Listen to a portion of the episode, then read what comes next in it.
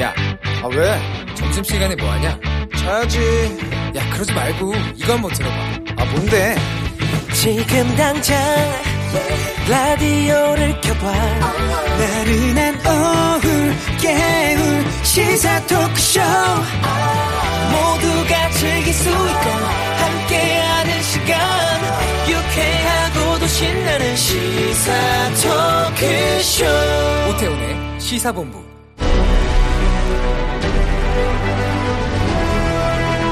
김철민의 본부 뉴스.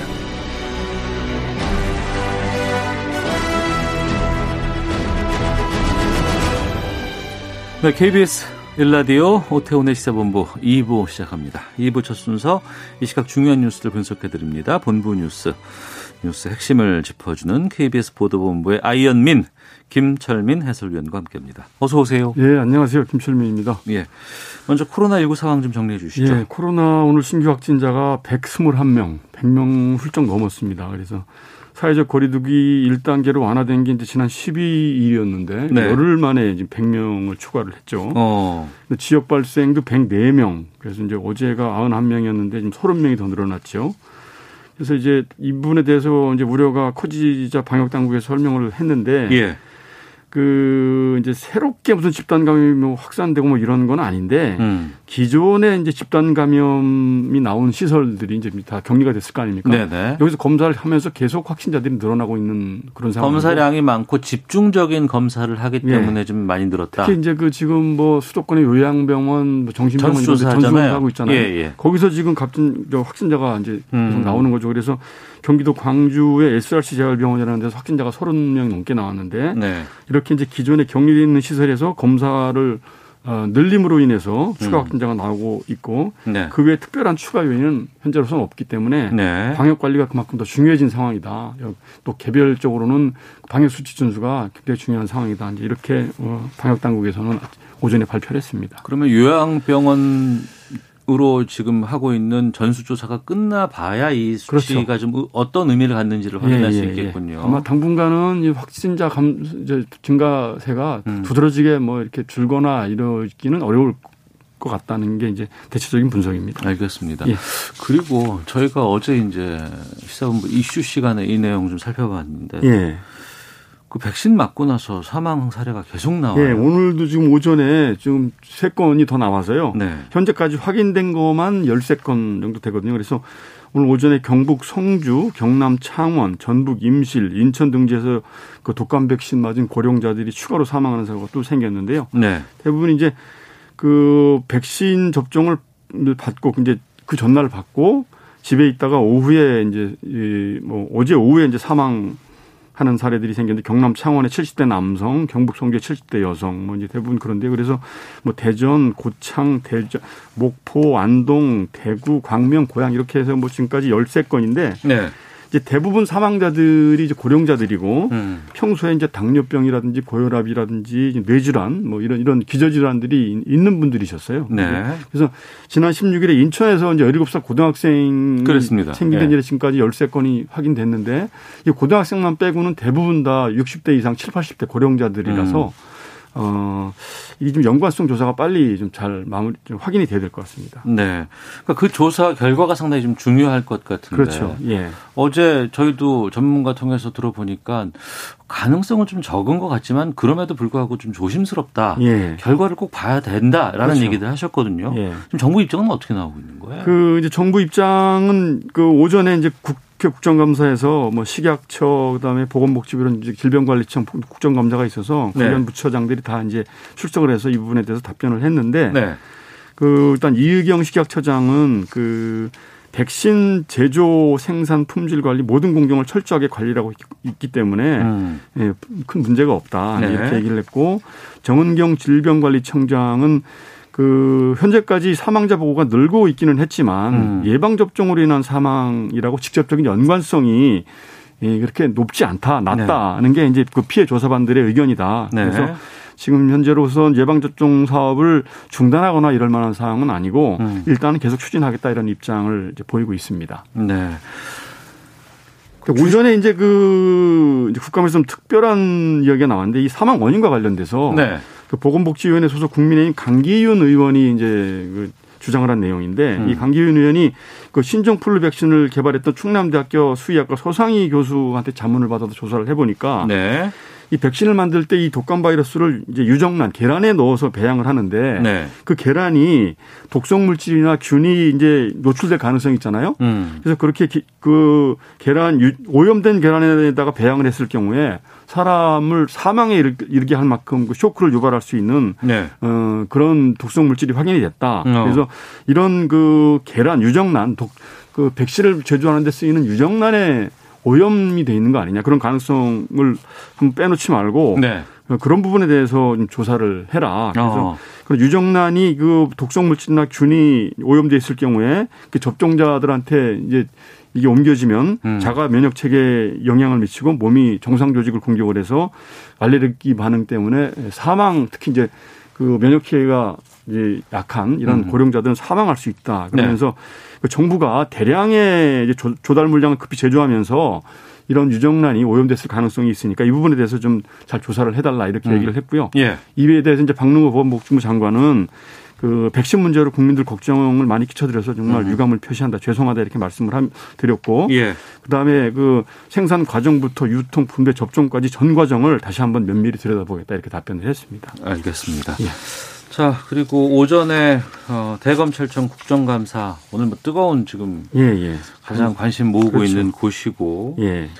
잠시 뒤에 이제 각서라고 해서 살펴보겠습니다만 그 와중에 박순철 남부지검장이 돌연 사의 표명을 했어요. 예, 오늘 뭐 갑작스럽게 이제 사의 표명을 했는데 현재 지금 라임 자산운용 펀드 사기 사건 수사를 서울 남부지검에서 하고 있거든요. 네. 그이 사건을 수사하고 있는 이제 그 사건 이제 지휘자인데 음. 그 남부지검 박순철 지검장이 오전에 갑작스럽게 이제 검찰 내부 통신망에 라임 사태에 대한 입장이라는 제목의 글을 올리면서 네. 그 정치가 검찰을 뒤덮어 버렸다. 이러면서 어. 이제 그더 이상 어, 검찰 어, 직을 수행을 없- 할 수가 없다 이러면서 사의 표명을 했습니다. 네. 그래서 이제 그 입- 입장문을 보면 국정감사를 앞두고 어, 이 피의자 김봉현이 두 차례에 걸쳐서 입장문을 발표를 했고 음. 이게 결국은 검찰의 라임 사건 수사에 대한 불신과 의혹이 가중되고 있고 나가서 국민들로부터 검찰 전체를 불신 받게 되는 이런 상황까지 굉장히 우려스럽게 전개가 되고 있다. 네. 그래서 이런 상황에서는 그 더 이상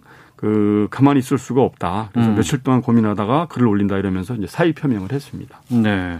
그러면 이거는 오늘 지금 오전에도 예. 그 국정감사장에서 이 박순철 남부지검장을 증인으로 출석해야 된다라는 공방들이 상당히 좀 그렇죠. 많이 있었던 것 같아요. 예, 예. 그러니까 앞으로 이 라임 사태라든가 옵티머스 사태 수사 과정에서 이게 좀 파장이 좀 있을 수 있을까요? 그렇죠. 어, 그래서 그, 그 부분 특히 이제 그, 어, 이제 추미애 장관의 수사 지휘권 음. 이 부분에 대해서도 이제 언급이 있었는데 네. 그 이미 그, 저, 검찰총장 가족 등과 관련된 수사는 음. 그동안 이제 검찰총장이 스스로 지, 저, 보고도 안 받고 회피를 해왔는데 네. 갑작스럽게 장관이 수사지휘권을 행사한 거는 선뜻 납득하기 어렵다 이러면서 이제 추 장관의 수사지휘권 행사를 비판을 해왔고요. 어. 그리고 정치권하고 언론에 대해서도 이제, 이제 좀 지적을 했는데 각자 유불리에 따라서 이 라임 사건 수사에 대해서 비판을 계속하고 있고 이런, 이런 상황에서 예. 서울 남부지검이 어떤 수사를 내놔도 음. 그 공정성을 의심받을 수밖에 없는 상황이다 이렇게 이제 비판을 했거든요. 예. 그래서 아마 지금 정치권에서는 뭐 공수처를 출범시키자 특검을 도입하자 이제 이렇게 이제 음. 그 각자 정략적인 입장에 따라서 주장을 하고 있는데 네. 이런 이제 이 남부지검장 사이가 이런 정치권의 논의를 더 촉발시키지 않겠느냐 이렇게 음. 이제 전망을 해볼 수 있겠습니다. 알겠습니다. 자, 오늘 말씀 여기까지 듣도록 하겠습니다. 본부 뉴스 KBS 보도본부의 김철민 해설위원과 함께했습니다. 고맙습니다. 네, 고맙습니다.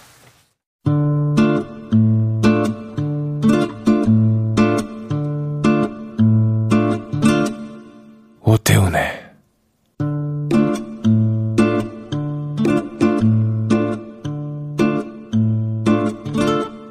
시사본부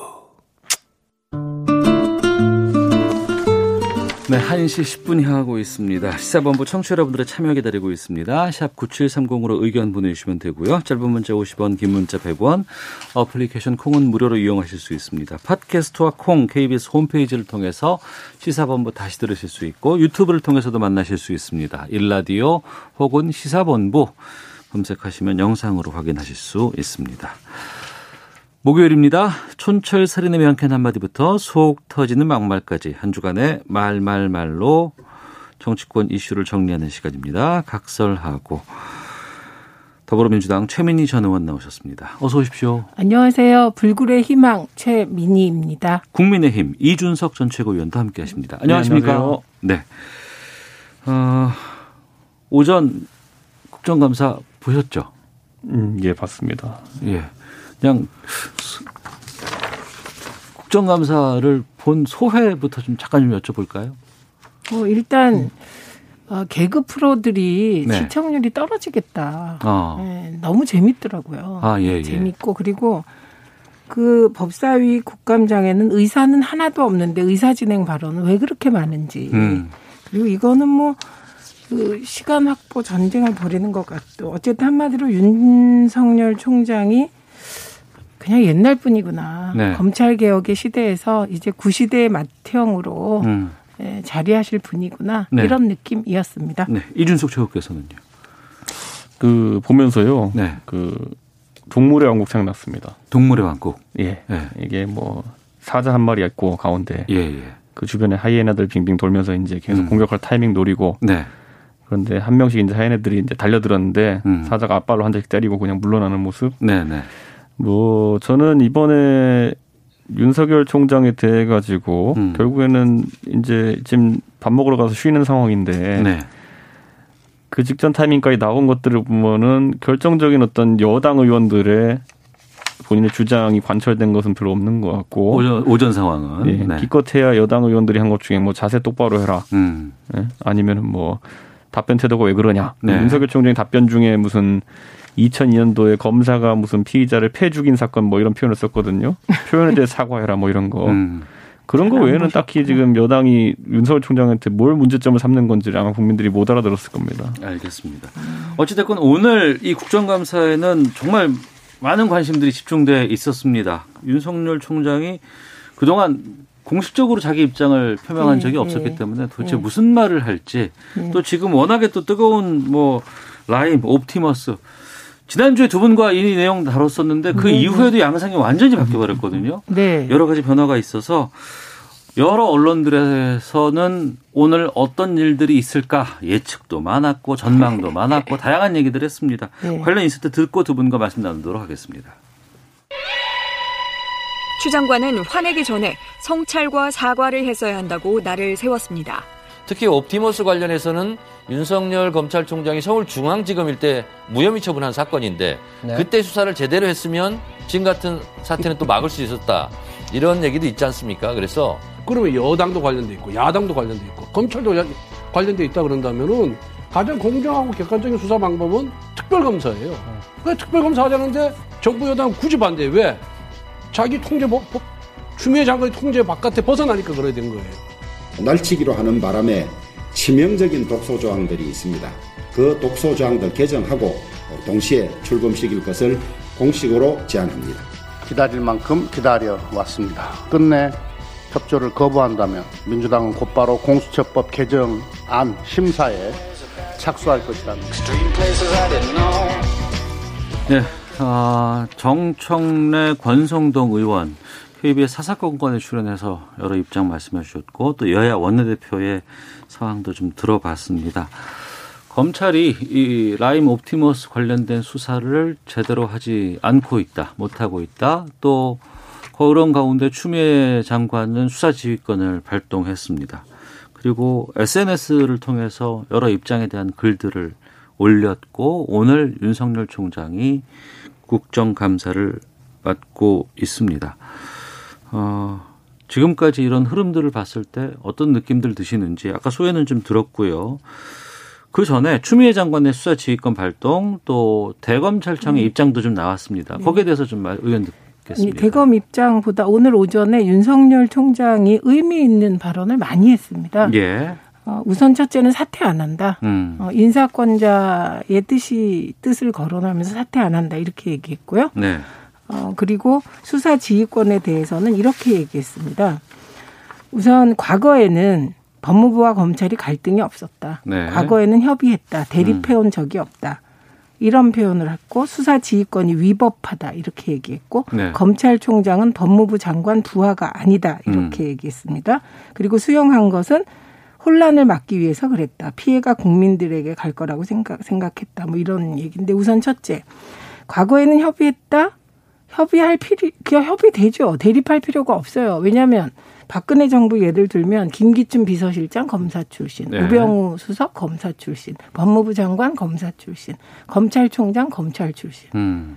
뭐 갈등할 이유가 있습니까? 예. 공개적으로 문서로 수사 지휘할 일이 없죠. 어. 끼리끼리 다 유유상종 통했으니까요. 예. 그게 위험했던 겁니다. 음. 그 위험한 상황에서 국정농단이 벌어져서 박근혜 전 대통령이 탄핵되지 않았습니까? 네. 거기 우병우 수석이 있었잖아요. 음. 그런데 거기 그 특별감찰관을 오히려 수사 못하게 탄압하지 않았습니까? 그러니까 그런 얘기 하시면 안 됩니다. 그 문제로부터 시작된 이 모든 일, 네. 검찰 개혁의 과정입니다. 수사 지휘권이 위법하다? 법을 고치셔야죠. 음. 법에 분명히 법무부 장관에게 검찰총장에 대한 지휘권이 있습니다. 네. 예, 그런데 이 부분에 대해서 위법하다고 하면 법위의 총장이다. 이걸 선언한 것밖에 안 됩니다. 게다가 검찰총장은 법무부 장관의 부하가 아니다. 저는 이 부하라는 표현은 무슨 뜻인지 모르겠어요. 네. 이게 뭐 대검 부장들은 내 검찰총장 참모다. 그 인식도 이해가 잘 안 가요. 참모입니까? 음. 대통령이 임명한 부장들이 어떻게 참모이기만 할까? 인식이 옛날이다. 이분은 음. 옛날 분이구나. 이런 생각이 계속 들었고. 그래서 그러면 검찰총장은 대통령의 부하입니까? 그분의 말을 수- 갖다 써도 부하입니까? 음. 법무부 장관은 대통령의 부하입니다. 그리고 검찰총장이 직제상 법무부 장관 아래 있습니다. 그러니까 지금 아주 위법적인 발언을 하면서 네. 어, 당연한 듯이 얘기를 하고 태도도 되게 이렇게 당연한 듯이 하세요. 그래서 아 검찰 주의란 저런 것이구나. 네. 그동안의 검사 동일체가 저런 식으로 저런 생각으로 운영됐구나. 음. 아, 저 생각이 바뀌려면 정말 시간이 필요하겠구나. 저는 이런 생각이 들어서 네. 역시 한마디로 하자면 그냥 그냥 구시대의 막내로 이제 그, 그, 가, 그 막내 역할을 하고 네. 역사적 역할을 끝내셔야 되는 분이 아닌가 이런 음. 생각을 했습니다. 네. 새 시대엔 안 어울리세요. 구시대 막내라고 윤석열 총장을 비유하셨습니다만 네. 이준석 최고는 동물의 왕국의 사자라고 아까 표현을 하셨어요. 예. 예. 사실 그러니까 수사지휘권에 대해 가지고 법적 근거라고 하면 검찰 정품의 8조에 있는 것은 맞습니다. 네. 그런데 그러면 그것이 발동되기 위한 조건을 봐야 되는 것이 음. 검찰총장이라는 직제의 검찰에 대한 지휘권이라는 거는 네.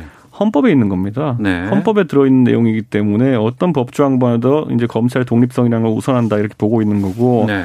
그랬을 때 저는 이제 그 안에서 그 헌법적 권리를 제약하기 위한 어떤 법 조항이라면은 음. 상당히 제한적인 조건에서 운영되어야 되는 것이고 네. 검찰총장이 예를 들어 상당히 공정성에 문제가 있다고 판단할 경우 등에 따라서 이제 할 수 있다 보는데 음. 이번에 결국 추미애 장관이 그 지휘권을 발동하는 사안을 보면 크게 두 가지입니다. 이 라임 사건에 대한 수사에 대한 지휘권을 박탈하고 그리고 그 자신의 일족과 관련된 어떤 혐의에 대해 가지고 이제 수사 지휘를 이제 한 것인데 저는 이렇게 봅니다. 그 라임 사건에 대해서 검사 비위에 해당하는 부분, 네. 검사들이 뭐 술접대 받았다 이런 부분에 대해 가지고 윤석열 총장이 그럼 지휘 라인에서 박탈될 이유가 있느냐? 어. 저는 없다 봅니다. 예. 왜냐하면은 윤석열 총장은 그에 대한 보고를 전혀 받지 못했다라고 음. 오늘 국감에서도 확인해 줬고요.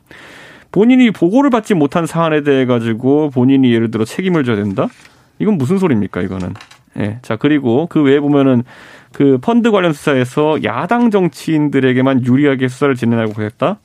이건 주장일 뿐인데 오늘 윤석열 총장도 국감에서 답했던 것처럼 네. 본인은 그런 보고 첩보가 들어오자마자 음. 수사 보강 지휘하라고 했고 실제로 50명 가까운 사람들을 구속시키고 31명을 구속 기소하는 형태로 수사가 진행되고 있었다. 네. 어디가 편향적인 수사를 했다는 것이냐에 대해 어. 가지고 여당 의원들이 뭐 제시를 못 하잖아요. 예. 그러니까 저는 이 두 가지 조건이 그냥 성립하지 않는 상황 속에서 음. 검찰총장에게 뭐 총체적 관리 부실 뭐 이렇게 이렇게 물어가지고 수사지휘권 행사할 수 있는 것이냐 네. 아니면 윤석열 총장이 실제로 공정성에 의심받을 만한 행위를 특정해가지고 음. 국민들한테 설명할 수 있느냐 저는 뭐 지금 상점에서는 여당 의원들이 오늘 그 부분에 있어서 이제 아까 제가 하이에나 같다 표현했던 것이 계속 네. 공격을 했는데 수사지휘권이 발동된 근거 자체를 설명해내는데 실패했다 이렇게 음. 봅니다.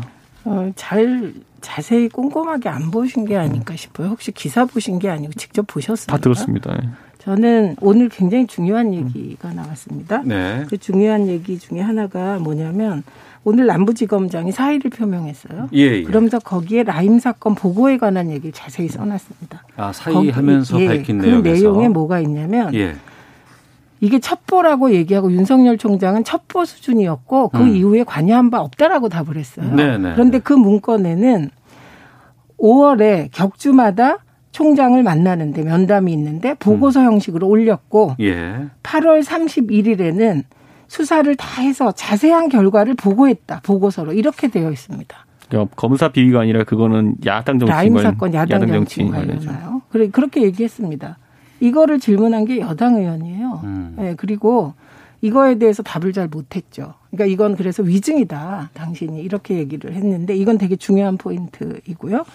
그다음에 지금 이제 일단 윤석열 총장이 불법적인 발언을 한 건 인정한 거죠. 지금 문제 제기하신 거는 수사 지휘권이 위법하진 않다. 네. 그죠? 법에 있다. 근데 음. 문제는 그게 내용상 타당했냐. 지금 그걸 문제 삼자 이런 거예요. 그럼 그 내용상의 타당성은 어떻게 따질 수가 있냐. 저는 일단은 윤석열 총장 장모와 부인 관련해서 검찰이 제대로 수사했다고 제가 믿질 못하겠습니다. 네. 예, 그리고 두 번째는 그 룸살롱 접대한 검사들 있잖아요. 예, 예. 그 검사들에 대해서는 검사들이 있는지 없는지. 음. 근데 왜 이제 수사지휘권이 발동되냐면 그 룸살롱이 접대가 있었다는 건 확인이 된 거예요. 예. 이건 변호사도 인정. 음. 거기에 검사 출신 변호사가 있다는 것도 인정.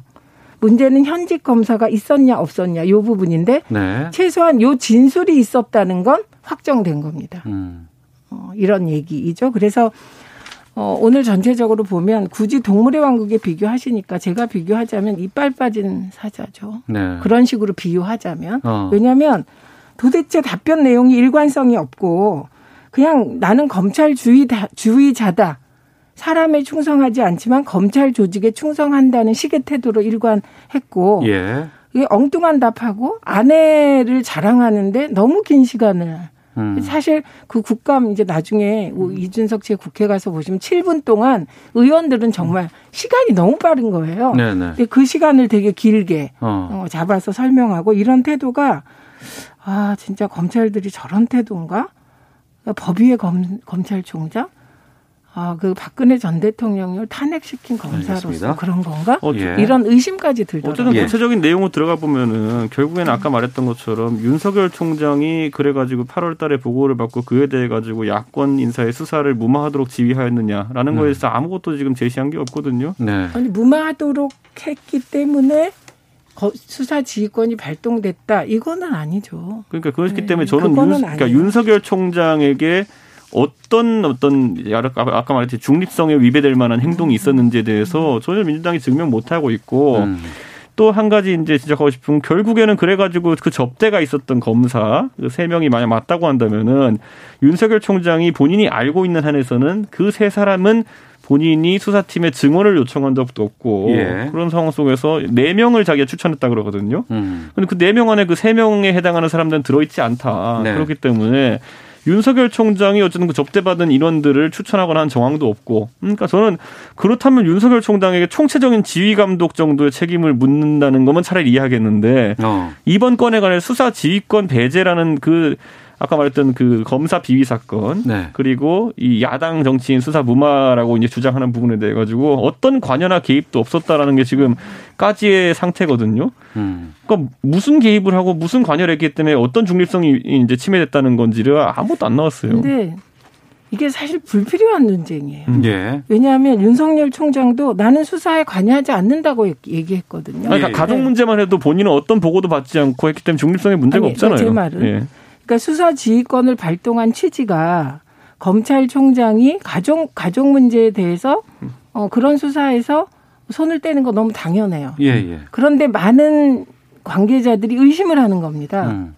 수사가 잘 진척되지 않으니까요. 예. 명백한 사실도 똑같은 잘못을 저질렀는데 공범 한 명은 구속되고 음. 윤석열 장모 총장은 총장 장모는 뭐 아무 문제가 없습니다. 네네. 이 부분에 대한 답을 아직 안 했어요. 그리고 음. 시간이 너무 흘렀고요. 네. 그랬기 때문에 그 부분의 수사가 진척이 안 되고 이것이 검찰총장의 가족이기 때문에 어, 이 수사 제대로 하라. 이게 국민적 여망이에요. 이거를 수사지휘권을 발동해서 수사하게 하는 것. 그것도 공개적으로 서면으로 음. 과거처럼 네. 음험한 방식으로 하지 않고 이거는 뭐 저는 긍정적인 것이라고 보는 거죠. 근데 근데 내용상으로 윤석열 총장이 어, 나는 관여하지 않겠다라고 이 모든 것에 대해서 했거든요. 검사들은 보강해주고. 음. 예, 예. 그래서 저는 내용상으로 관철됐기 때문에 음. 형식이야 뭐 법무부와 검찰이 알아서 하고 네. 그리고 국회가 알아서 할 일이고 음. 국감장이라는 게 뭐 사실 그 치밀하게 자료를 준비해서 질문을 잘해서 진실을 밝혀내는 거잖아요. 근데 이 부분에서 오늘 박주민 의원은 성공한 거고 네. 나머지 의원님들은 뭐, 뭐 동의하는 면이 있고. 근데 한번 생각해 보세요. 국감은 야당 의원들의 장인데 그렇죠. 지금 여당 의원들이 증명하라 이 말이 나오는 것 자체가 음. 지금 대한민국이 좀 넌센스죠. 뭐 어차피 검찰 싫어하는 건 여당이니까요. 예, 그런 예. 상황에서 이제 여당이 좀 열을 올린 것 아, 같고. 그럼 야당 검찰 좋아하세요? 아닙니다. 저희는 검찰에 대해서 중립적으로 보고 있고 예. 여당은 검찰 개혁이라는 네 글자 단어를 이제 계속 띄웠기 때문에 음. 오늘 윤석열 총장도 그런 취지로 발언했지만은 네. 대한민국에 사기치고 감옥 간 사람들이냐면 중범죄로 수사받아가지고 중형을 받은 사람들이 음. 어? 그 안에서 편지 하나 써가지고 이제 나 억울하다 검찰이 뭐 나 잘못 수사했다 네네. 검찰 개혁이 필요하다 요거 네 글자만 붙이면 그다음에 여당에서 그 주장을 크게 받아줍니다. 음. 이게 아예 패턴화된 거죠. 그러다 네. 보니까 이번에 두 번의 어쨌든 그 수사 지휘권 발동이라는 거를 우리 청취분들도 한번 생각해 보십시오. 처음에 이제 검언 유착 의혹에 대해 수사 지휘권 발동할 때 네. 그때 발단이 된 건 뭐였습니까? 이철 전 대표의 편지를 제보자 X라는 사람이 이제 전달하면서 네. 그분들 다 이제 뭐 금융범죄니 무슨 사기니 이런 것들 때문에 연루되어 있는 분들이었거든요. 어. 수감된 분도 있고. 예. 이분들이 발동을 걸면은 바로 여당에서 그냥 뭐 굉장히 큰 반응을 보입니다. 어. 그렇게 한 다음에 추미애 장관이 수사지휘권을 발동하겠다 예. 이렇게 하는 거고 이번에도 마찬가지인 게 아니 그 편지의 내용을 살펴보면은 음. 자 여러 가지 내용이 있겠죠. 그런데 기본적으로 큰 죄를 짓고 수감된 사람들이 네. 그냥 나는 라임 전주의자 몸통이 아닙니다라고 쓴 문장이 있거든요. 음. 그 주장을 하기 위해 가지고 나머지 사람들을 끌어들이는 그런 형식의 이제 글인데 네, 네. 저는 그 상황 속에서 결국 그 대한민국의 법무부 장관께서는 음. 본인의 부하라고 생각할지 아닐지 모르겠지만 본인이 관리하에 있는 조직에 있는 사람들, 네. 공무원, 나랏밥 먹는 사람들보다 수감되어 가지고 뭔가 자기 변명적으로 편지를 쓰는 사람들의 말을 더 신뢰하고 항상 움직인다는 것. 알겠습니다. 물론 제가 그들의 잠깐. 주장에 일부 뭐 사실관계 부합하는 면이 있다 하더라도 네. 그걸 관점으로 수사 지휘권 같은 걸 발동하고 이렇게 하는 모습이 음. 전 도대체 누구랑 한 팀입니까? 주의 장관은? 저 부- 저- 잠깐만요. 아니 이건 저는 네, 제가, 제가 시간 바로 드릴게요. 그러니까 우선 그 반박의 말씀도 해주시고 예. 그다음에 그럼 오늘 국감 이후에 어, 윤석열 총장은 뭐 어떻게 될 것인지 그리고 이 옵티머스라든가 라임 수사는 어떤 방향으로 가게 될지 매듭 이 그- 포함해서 좀 말씀해 예, 주시면 우선 부탁드리겠습니다. 중요한 거. 예. 발단이 빠지셨습니다. 그 모든 말에. 그 사기범들을 한명숙 총리 사건의 증인으로 세워서 한명숙 총리를 유죄로 만든 게 검찰입니다. 음. 왜 그러면 그 사기범들을 데려다가 증인을 세웁니까? 이용하기 시작한 건 검찰이고 이건 한마디로 얘기하면 사기범들을 악용하다가 극괴에 빠졌다. 이렇게 정리가 돼야 되는 겁니다. 네. 그다음에 김봉현 건 전 지금도 이 사람 안 믿어요. 네. 제가 지난 주에도 분명히 이 사람 사기범이다. 팩트를 확인해야 된다. 예, 지금도 예, 예. 팩트를 확인해야 된다. 동일합니다. 근데 김봉현이 재판정에서 자기 재판도 아니에요. 이모 대표 재판에 나와서 이모 대표는 자기한테 천만 원밖에 받은 바가 없고 강기정 전 수석한테 돈 준 일도 없다. 네네. 그렇게 얘기하는데 거기서 강기정 수석에게 5천만 원 주라고 너한테 내가 5천만 원 주지 않았냐 이런 식의 얘기를 한 거야. 그 말이 나오자마자 사기꾼 말 듣고 그거를 대서특필한 게 조선일보입니다. 그리고 중앙동아 쫓아갔고 다른 언론 다 쫓아갔어요. 네. 그리고 그걸 가지고 강기정이 나왔다. 아, 권력형 게이트다. 특검하자. 이랬던 게 야당입니다. 그래서 저는 지금 이 순간에도 김봉현이 쓴 12장의 편지 이 사람 뭡니까? 이 사람이 뭔데 옥중 서신을 계속 내보내요. 그리고 그걸 또 옥중 편지라고 쓰는 언론은 뭐냐고요. 음. 사기꾼은 늘 사기꾼인데 저는 사기꾼의 말 중에 팩트를 확정해 가는 게 네. 검찰의 역할이고 국회의원들의 역할이라고 지금도 생각합니다. 그래서 모든 시작은 검찰이 먼저 한 거예요. 네. 증인들 데리고. 그리고 검언 유착 때도 마찬가지 아닙니까? 한동훈 검사가 이동재 수시로 통화합니다. 수시로. 그리고는 중계하듯이. 음. 이거 저, 뭐, 저 먼저 시작한 게 채널A 기자고 예. 그리고 검찰이었다. 아. 그래서 좀 잣대는 동일해야 되고 네. 사실 좀 확정해 가자. 예, 이런 제안을 알겠습니다. 모두 뭐 그거는. 사람마다 예. 다를 수 있겠지만 저는 적어도 라임 옵티머스 건이 엮여가지고 처음 이름 나오기 시작할 때 전 라임 건에 대해 가지고는 아 이거는 김봉현이라는 사람의 어쨌든 그 행위에 따라 가지고 아주 있는 비리 사안이고 이것이 어떻게 수사나 이런 것들이 제대로 진척되지 않았는지가 쟁점인 것이다. 음. 그런데 옵티머스 건 같은 경우에는 이 펀드가 설립되고 상품을 판매하는 과정 중에서 도저히 뒷배를 봐주는 사람이 없으면은 할 수 없다고 생각할 정도의 대담함이라든지 아니면 그 사기의 광범위성 이런 것 때문에 저희는 옵티머스에 대해 가지고는 권력형 비리로 규정한다라고 이제 이야기를 했던 것이고 예. 저는 개인적으로 방송 나가서도 강기정 수석에 대한 어떤 그 수수 의혹이라든지 이런 것들은 이거야말로 검증해야 되는 내용이다라고 저는 계속 주장했었어요. 근데 그거는 이준석 최고 얘기고 네, 저는 예, 그러니까 국힘은 안 그래. 그러니까 제가 그렇게 얘기하는 이유가 뭐냐면은 저희가 결국 바라봐야 될 게 저는 옵티머스 문건 같은 경우에는 거기도 문건이 있잖아요. 예. 그건 자기들끼리 나중에 사고 치고 나가지고 야 우리 이제 어떻게 하냐 대응 한번 해보자 대응 문건을 만든 문건이고요. 음. 아까 말했듯이 이 김봉현 회장의 어쨌든 자필 편지라고 하는 것이라든지 이런 네. 것들은 내가 나는 라임 전주의자 몸통이 아닙니다라는 글을 써놓고 나머지 부분은 갖다 붙이고 그 안에서 좀 세력의 지원도 받기 위해 가지고 갑자기 뜬금없이 나는 검찰 개혁을 지지합니다 이런 말까지 들어간 자기 변명조의 문건이에요. 네. 그러니까 저는 이 두 가지는 성격을 좀 다르게 볼 필요가 있다는 말씀에 좀 공감합니다. 알겠습니다. 이 내용 갖고 오늘 다 할 수도 있을 것 같은데 뒤에 또 준비된 게 있어서 그러게 네, 따로 시간을 좀 만들어 볼까 싶기도 합니다. 우선은 그럼 헤드라인 뉴스 듣고 기상청 교통센터 갔다 와서 좀 두 분과 계속하죠. 국민의힘이 오늘 라임 옵티머스 사건을 수사할 특별검사 도입 법안을 국회에 제출했습니다. 여야 원내대표는 오늘 국회에서 만나 공수처와 특검 등 전국 현안을 논의합니다. 더불어민주당 이낙연 대표는 오늘 도미타 고지 주한 일본 대사를 만나 방사능 오염수 처리와 관련한 정보 공개를 요청했고 도미타 대사가 이를 받아들였습니다. 홍남기 경제부총리는 전세 시장을 안정화하기 위한 추가적인 대책이 있는지 여부를 현재 관계 부처 간에 고민해보고 있다고 밝히면서 기존 정책 방향을 수정하지 않겠다는 뜻도 분명히 했습니다. 경영권 부정승계 의혹으로 기소된 이재용 삼성전자 부회장 등의 재판 절차가 오늘 시작됩니다. 이 부회장 등이 재판에 넘겨진 지 51일 만입니다. 유럽의 코로나19 상황이 악화되면서 체코와 영국, 이탈리아 등에서 하루 신규 확진자 최고치를 기록했습니다. 폴란드 건설 현장에서 일하는 우리 근로자 23명도 확진됐습니다. 지금까지 라디오 정보센터 조진주였습니다. 이어서 기상청의 송소진 씨입니다. 미세먼지와 날씨 정보입니다. 지금 서울과 인천 등 경기 일부 지역에서 황사가 관측되고 있습니다. 바람을 타고 남동 쪽으로 황사가 계속 이동을 하고 있어서 오늘 전국이 황사의 영향을 받겠고요. 미세먼지 농도가 지금은 중서부 지역에서 나쁨으로 나타나고 있는데 차츰 전국적으로 나쁨에서 한때 매우 나쁨 수준까지 오를 전망입니다. 한편 경기 북부와 강원 영서 북부, 강원 산지에는 한파주의보가 내려졌습니다. 오늘 낮 기온은 어제와 비슷해 서울 18도, 대전 19도, 대구 21도 등에 머물겠지만 내일 아침에는 철원이 0도, 서울 4도, 광주 9도까지 떨어져 오늘 아침보다 2도에서 7도가량 낮겠고요. 서리가 내리거나 물이 오는 곳이 있겠습니다. 내일은 낮에도 많이 쌀쌀할 전망입니다. 현재 서울의 기온은 17.6도입니다. 미세먼지와 날씨 정보였습니다. 이어서 이 시각 교통 상황을 KBS 교통정보센터 김민희 씨가 전해드립니다. 네, 여전히 도로 위로는 돌발 구간이 많습니다. 서울 양양고속도로 양양 쪽으로 상남 2터널 안에서는 차량 여러 대가 부딪히는 사고가 났는데요. 1차로를 막고 처리 작업을 하고 있어서 부근으로 극심한 정체입니다. 이후로도 인제 부근까지 작업 여파받아 차량들 더디게 지납니다.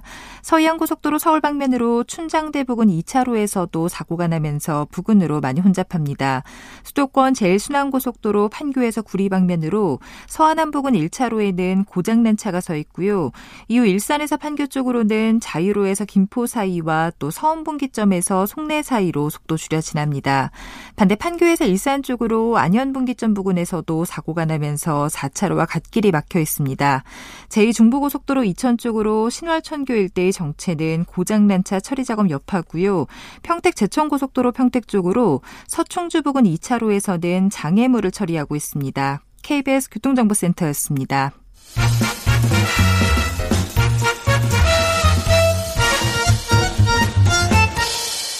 오태훈의 시사 본부. 네, 각설하고 돌아왔습니다. 최민희 전 더불어민주당 의원, 이준석 전 국민의힘 최고위원과 함께하고 있습니다.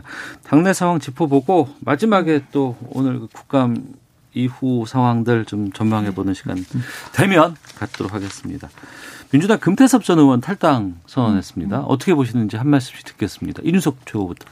뭐 금태섭 의원이 사실 뭐 당원 당규나 아니면 당론에 위배되는 행동을 했다라고 이제 보기 때문에 아마 당 윤리위원회에서도 네. 금태섭 의원에게 뭐 징계 처분을 하지 않았나 음. 이렇게는 보는데 저는 그 입장에 있어서 뭐 각- 당마다 사정은 다르겠지만은 저는 동의하기는 좀 어려운 것이 예를 들어 금태섭 의원이 당론에 반대했다 하는 부분에 대해서는 네. 예를 들어 공수처에 대한 이런 패스트트랙에 의한 처리라는 것이 금태섭 의원이 2016년에 국회의원이 됐거든요. 네. 그 전에 금태섭 의원이 입당할 때 이것을 지키겠다고 하고 국회의원이 된 것인지 전 음. 그건 아니라 보거든요. 나중에 2017년에 대통령께서 국- 대통령 선거를 치르면서 강한 공약을 내셨고 그게 이제 나중에 대통령이 되신 다음에 패스트트랙이라는 아주 그 극단적인 방법으로 통과가 된 상황 속에서 그게 동의하지 않았다는 거거든요. 네. 그러니까 저는 이런 부분 당이라고 하는 것은 사실 가치라는 것을 좀 공유하는 사람들끼리 모인 것인데 음. 오히려 이런 그 공수처 같은 사안 같은 경우에는 굉장히 좀 그런 어떤 철학적 가치라기보다는 지엽적인 어떤 법안의 문제일 테인데 네. 저는 그 부분에 있어서 동의하지 않는다고 해가지고 어 당원에게 징계를 내린다라고 음. 하는 것이 좀 의아하고 좀 받기 어려운 부분이 있었을 것이다. 예전에 보면 그 박근혜 정부 시절에 유승민 원내대표가 예, 예, 예. 연설을 통해 가지고 본인도 경제학자고 하니 관점이 있을 거 아니겠습니까? 음.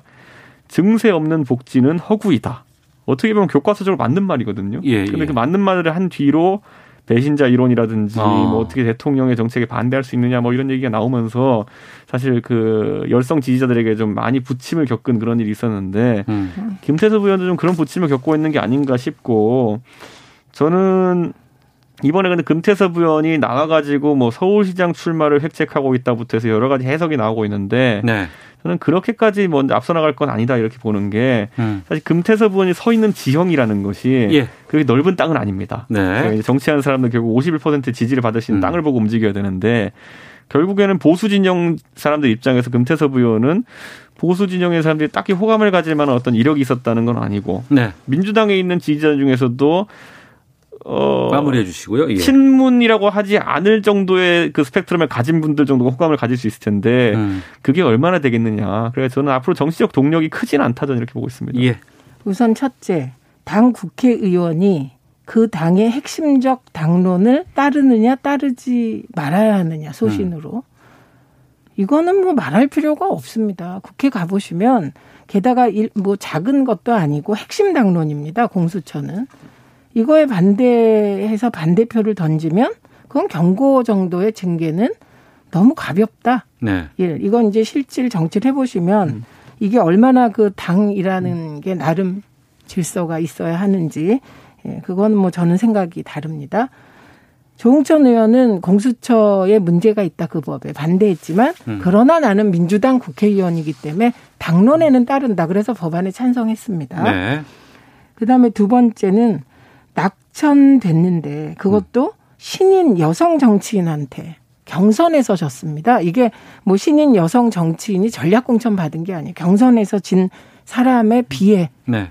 그 이해합니다. 음. 그런데 그럴 때 적어도 지역구에서 1년 동안 그 4년 동안 지역구를 다진 현역 의원이 낙천하는 일 거의 없어요. 거의 경선에서 다 이깁니다. 네, 그래서 네. 경선 제도가 지역구 국회의원을 위한 음. 제도다라는 비아냥까지 있는데 졌기 때문에 창피했을 것 같아요. 음. 그러면 이 창피함을 극복하는 태도가 사람마다 다르겠죠. 네. 떨어지고 나면 창피해서 견딜 수가 없습니다. 그 방식이 하나인데 이제 그분은 그런 스타일인 거죠. 인간의 본성은 안 바뀌고. 세 번째는 수구 언론만 바라보고 현실을 보지 않는 정치인의 예정 예정된 행보다 저는 이렇게 봅니다. 그래서 나가는 거 자유고 뭐 금태섭 의원이 어뭐 잘 되길 바랍니다. 어떤 식이든. 예. 알겠습니다. 제가 준비한 인서트가 하나 더 있거든요. 이거 듣고 말씀 한 번씩 듣고 시간이 될지 모르겠는데 한번 가보겠습니다. 예. 홍보 예산에 대해서 야당 의원 지적에 네. 일배 수준의 조작과 선동 이러니 국민의 짐 그런 말씀하셨죠. 네. 제가 짐이라 한게 잘 하셨습니까? 짐이 라는 조롱을 듣는 이유다 이렇게 말했습니다. 너무 정치적이라고 정치적이라고 보지 않습니까? 제가 그 두 배를 썼다. 이런 제1야당의 당명의 국민의 짐이 뭡니까? 아니 그런 얘기를 들을 정도로 하시면 안 된다 이런 충고를 드린 거예요.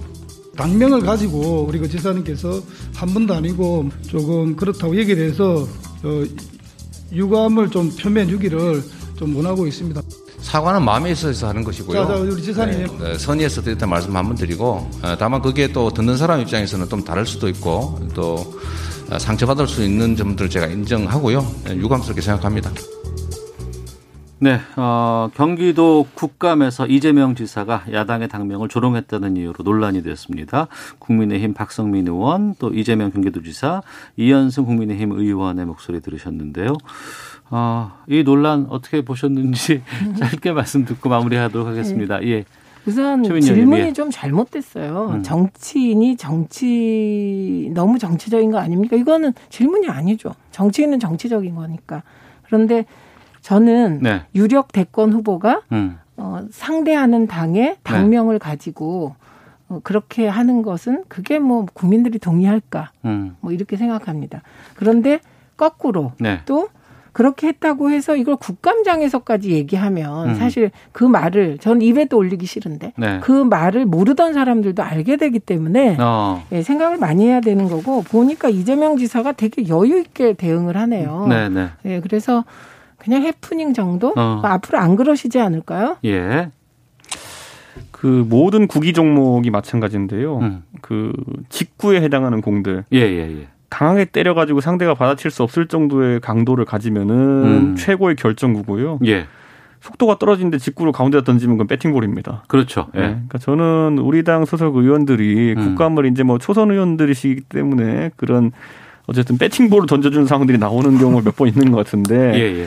저는 적어도 이거는 좀 개선돼야 된다 이런 생각하는 게 저 같았으면은 제가 모르겠습니다. 저는 뭐 저 같은 경우 국민의힘 아까 최민님 말씀하신 것처럼 이런 발언 하나를 물고 늘어질 정도로 한가하지는 않을 것 같은데 예, 예. 만약 그랬었더라도 이재명 지사가 만약에 조롱조로 나오면은 본인도 조롱조로 나가서 머쓱하게 만들든지 음. 뭐 전략이 있었어야 되는데 네.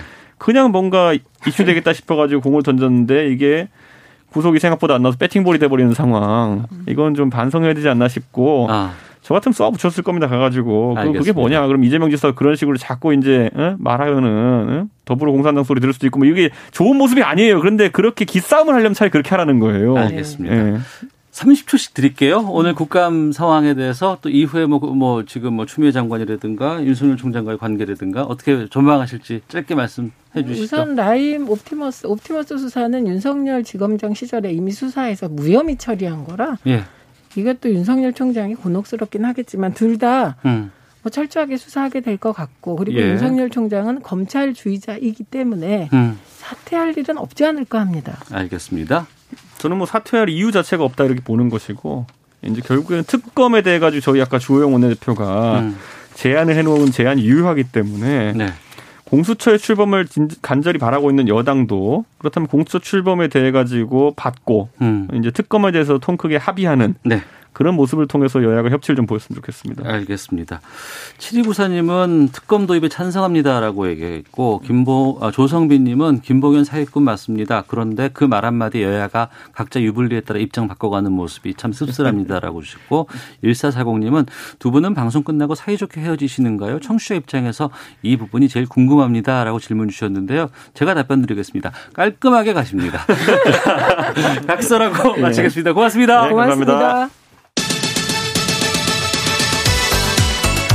오태훈의 시사본부는 여러분의 소중한 의견을 기다립니다. 짧은 문자 50원, 긴 문자 100원의 정보 이용료가 되는 샵 9730, 우물정 9730번으로 문자 보내주십시오. KBS 라디오 앱 콩은 무료입니다. KBS 라디오 오태훈의 시사본부. 지금 여러분은 대한민국 라디오 유일의 점심 시사 프로그램을 듣고 계십니다.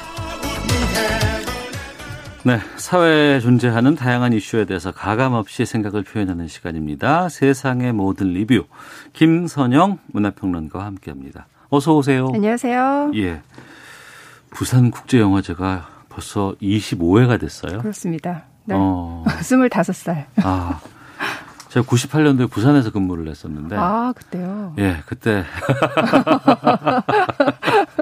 그때 네. 이쪽에 국제영화제는 부산에서 상당히 큰 행사였어요. 그렇죠. 예, 그리고 이렇게 다양한 영화들을 우리나라에서 어, 자유롭게 볼 수 있다는 건참 그렇죠. 그때 행복이었습니다. 또 영화뿐만이 아니라 정말 예. 지역 시민들이 다 예. 같이 함께 참여하는 그런 축제로서 어. 굉장히 좀 매해 기다리던 행사였는데요. 오늘 개막을 했다고 하고. 네, 어제 개막식을 했습니다. 아, 그래요? 네. 어, 오늘부터 그러면 다양한 영화를 사용하겠네요. 그렇습니다. 어, 네. 분위기는 어땠습니까? 그러니까 원래 부산 이런 영화제의 꽃은 아무래도 이제 개막식 분위기를 팡 띄워주는 그렇죠. 화려한 예. 레드카펫 행사잖아요. 예. 근데 올해는 이게 없다 보니까 아무래도 어, 코로나19 이제 때문에. 그렇죠. 예. 그러니까 스타들이 출연을 해야 이제 몰려드는 관객들도 있고 취재진도 있고 할 텐데 올해는 이제 이런 행사들이 다 없어졌고요. 네.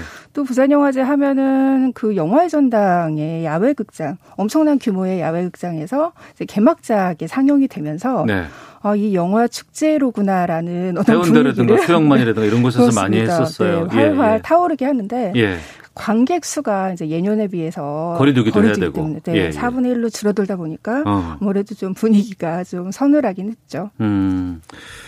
그래도 이렇게 오프라인에서 할 수 있다는 것만 해도 어떻게 보면 좀 감사해요. 네, 그렇죠. 그래서 지금 사실 세계 최대 규모 영화제가 이렇게 음. 코로나 상황 이후에 오프라인 중심으로 치러지는 게 지금 부산국제영화제가 거의 처음이기 때문에 아, 예. 많이들 주목을 하고 있어요. 어. 특히 이제 깐 영화제 같은 경우에는 올해 계속 연기를 하다가 네. 끝내 이제 선정작만 발표를 하고 음. 개최가 안 됐잖아요. 예, 예. 그래서 깐에서 상영을 못했던 그 음. 선정작들이 이번에 많이 부산에서 상영이 아, 되기 때문에 예, 예, 예. 또 베를린 영화제에서 상영을 못한 작품들도 이번에 굉장히 많이 여기서 상영이 되거든요. 네. 그래서 예년보다 규모는 축소됐지만 지금 음. 세계 영화인들의 관심은 여전히 부산에 쏠리고 있는 상황입니다. 그러면 어떤 작품들이 주목 할 만한 거예요? 네, 지금 저 같은 경우에는 아 저뿐만이 아니라 네. 모든 영화인들의 이번 최대 화제작은 아무래도 이제 정리삭 감독의 미나리라는 작품일 거예요.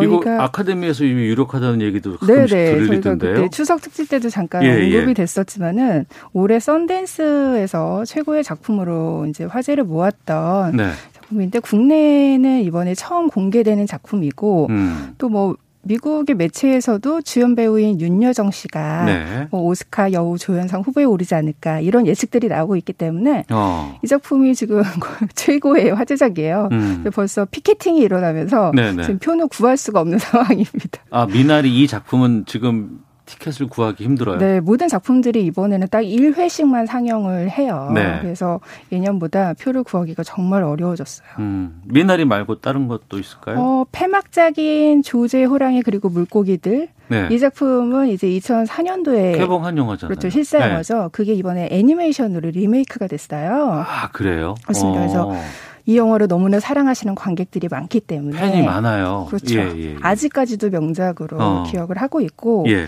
그래서 이 작품이 애니메이션으로 과연 탄생하면 어떤 음. 모습일까 기대하시는 분들이 많죠. 네.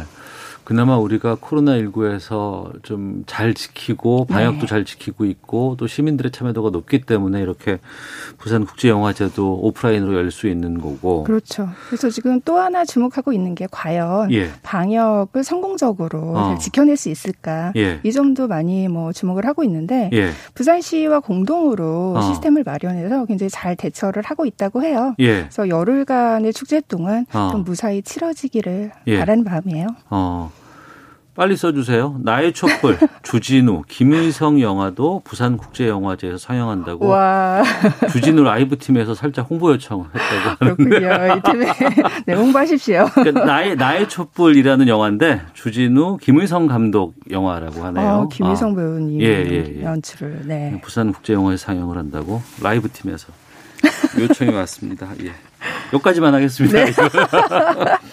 서울에서는 뭐 노인 영화제도 열려요? 네, 이게 공교롭게도 같은 날 개막을 하고요. 음. 이 영화제는 이제 그 노인의 삶을 주제로 한 영화제인데 네. 올해 13회이고 네. 서울시에서 개최를 하기 때문에 음. 어 이제 서울에 사시는 분들이 주로 볼 수 있었는데 네. 올해는 뭐 코로나 때문에 이게 오프라인이 아니라 온라인으로 상영이 되는데 이게 뭐 좋은 기회가 돼서 오히려 이제 지역 지방에 사시는 분들도 음. 온라인을 통해서 작품들을 접하실 수 있으니까요. 네. 이런 영화제도 있다. 음. 좀 규모가 작아서 관심도는 떨어지지만 네. 좀 그래도 우리 사회에 어떤 다양한 삶들이 존재한다라는 걸이 어. 영화제를 통해서 좀 느끼시고 싶은 분들은 예. 어, 노인 영화제 온라인 음. 홈페이지에서 음. 편성표를 보시고 네. 유튜브에서 보실 수가 수가 있거든요. 아 그래요? 그렇습니다. 어. 네. 그러니까 영화가 뭐 흥행 대작 뭐 이렇게 얘기도 합니다만 네. 영화라는 산업이 또 영화라는 이 문화의 특성상 남들이 잘 관심 갖지 않는 곳들 네. 하지만 사회에서 상당히 중요한 문제들 그렇죠. 이런 것들을 짧은 순간에 감동받고 공감하고 또 그것을 통해서 그 영화를 통해서 바꿀 수 있는 힘이 있는 게 바로 영화 아니겠어요? 그렇습니다. 어. 또 코로나 때문에 우리가 예. 경험할 수 있는 세계가 점점 좁아지고 있잖아요. 음. 그러니까 이런 시대에 오히려 영화를 통해서 더 다양한 세계, 또 소외된 세계 음. 이런 것들에 많이 좀 주목을 했으면 네. 어떨까 이런 생각이 드네요. 하지만 그럼에도 어차피 지금 상황이 너무나 힘들어서 아, 영화계가 네. 어, 그런데 적자 버티지 못해서 이런 멀티플렉스 체인이 관람료 인상한다고요? 네.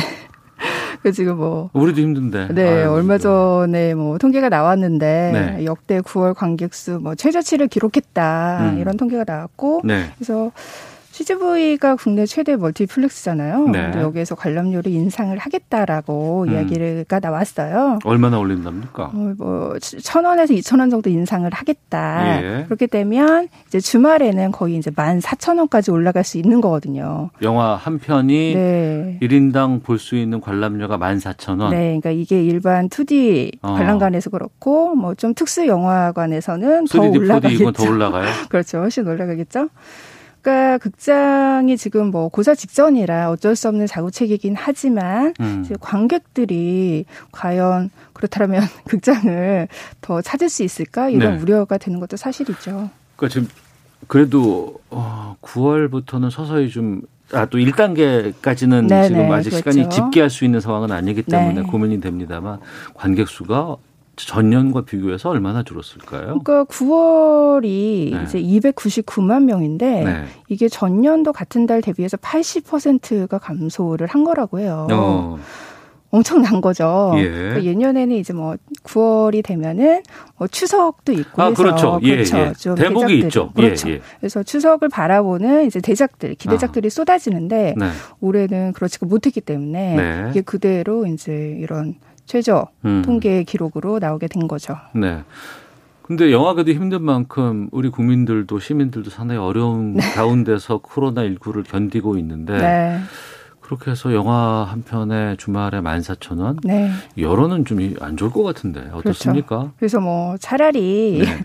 다시 안방에서 보겠다. 뭐 음. 이런 음. 반응들도 많이 나오고 있고요. 안방에서 본다는 거는 OTT 서비스 같은 것 그렇죠. 아니면 이런 거. 예, 네. 예. 실제로 이제 넷플릭스 같은 OTT 서비스는 예. 구독자들이 계속해서 증가하고 있는 추세죠. 네, 그러니까 네. 극장계의 현실과 지금 정반대의 음. 어떤 상황을 맞고 있는데요. 네. 실제로 지금 극장에서 그나마 관객을 모으려면 신작이 나와주는 수밖에 없는데 그렇죠. 예. 이 신작들도 어, 예정됐던 개봉일이 계속해서 밀리다 보니까 예. 결국에는 지금 넷플릭스에서 개봉 공개를 하는 음. 그런 상황들이 일어나고 있거든요. 그러니까 그 상당히 관심 모았던 승리호 네. 이런 것도 네. 좀 갈까 뭐 이런 지금 얘기가 있던데. 그렇습니다. 지금 이렇게 상반기의 기대작 중에 하나였던 그 사냥의 시간이 넷플릭스를 통해서 공개가 됐잖아요. 이미 했고요. 예. 승리호 같은 경우에는 이제 거의 제작비가 240만이 들어가는 음. 굉장히 블록버스터잖아요. 네. 이런 블록버스터 영화마저 어. 극장 개봉을 하지 못하고 넷플릭스로 간다라는 것 때문에 예. 굉장히 좀 향후에 어떤 파장이 일 것인지 많은 분들이 우려를 하고 계시거든요. 어. 그러니까 이런 작품들이 극장 안에서 이제 블록버스터로 확 한꺼번에 공개가 돼야 예. 극, 관객들이 극장을 찾겠죠. 음. 근데 이게 넷플릭스를 통해서 공개가 돼버리면 네. 네, 극장은 정말 죽을 수밖에 없는 거고 관객의 입장에서도 이게 사실은 굉장히 그 올라 먼저 이 작품을 넷플을 통해서 음. 접한 그 어떤 여론에 좀 이렇게 선입견을 갖게 되기 때문에 그렇죠. 기존의 관람 방식에 아무래도 좀 영향을 받을 수밖에 없거든요. 어. 그래서 저는 영화 관람 방식에서도 그다지 좋은 예, 선택은 예. 아니라는 생각이 드는데 어. 워낙 어렵다 보니까 사실은 어떻게 평가를 하기가 좀 네, 힘이 들죠. 그러니까 이 넷플릭스가 네. 방송에도 그렇고 여러 가지 영화계 이런 네. 곳에 상당한 파장을 좀 줄 수밖에 없는 지금 상황이 돼버렸어요. 그렇죠. 지금 뭐 배급 시스템 자체가 완전히 어. 지금 변화를 하고 있는 상황이잖아요. 아, 그러니까 뭐 넷플릭스 의존도가 너무 커지는 것 아니냐 음. 이런 우려들도 나오고 있고요. 네. 앞으로 어떻게 영화계 지형이 바뀔지 지금 음. 주목을 하고 있습니다. 네, 세상의 모든 리뷰 부산국제영화제 또 여러 가지 영화 상황들 살펴봤습니다. 김선영 문화평론가와 함께했습니다. 고맙습니다. 감사합니다. 예, 시사본부 마치겠습니다. 내일 뵙겠습니다. 안녕히 계십시오.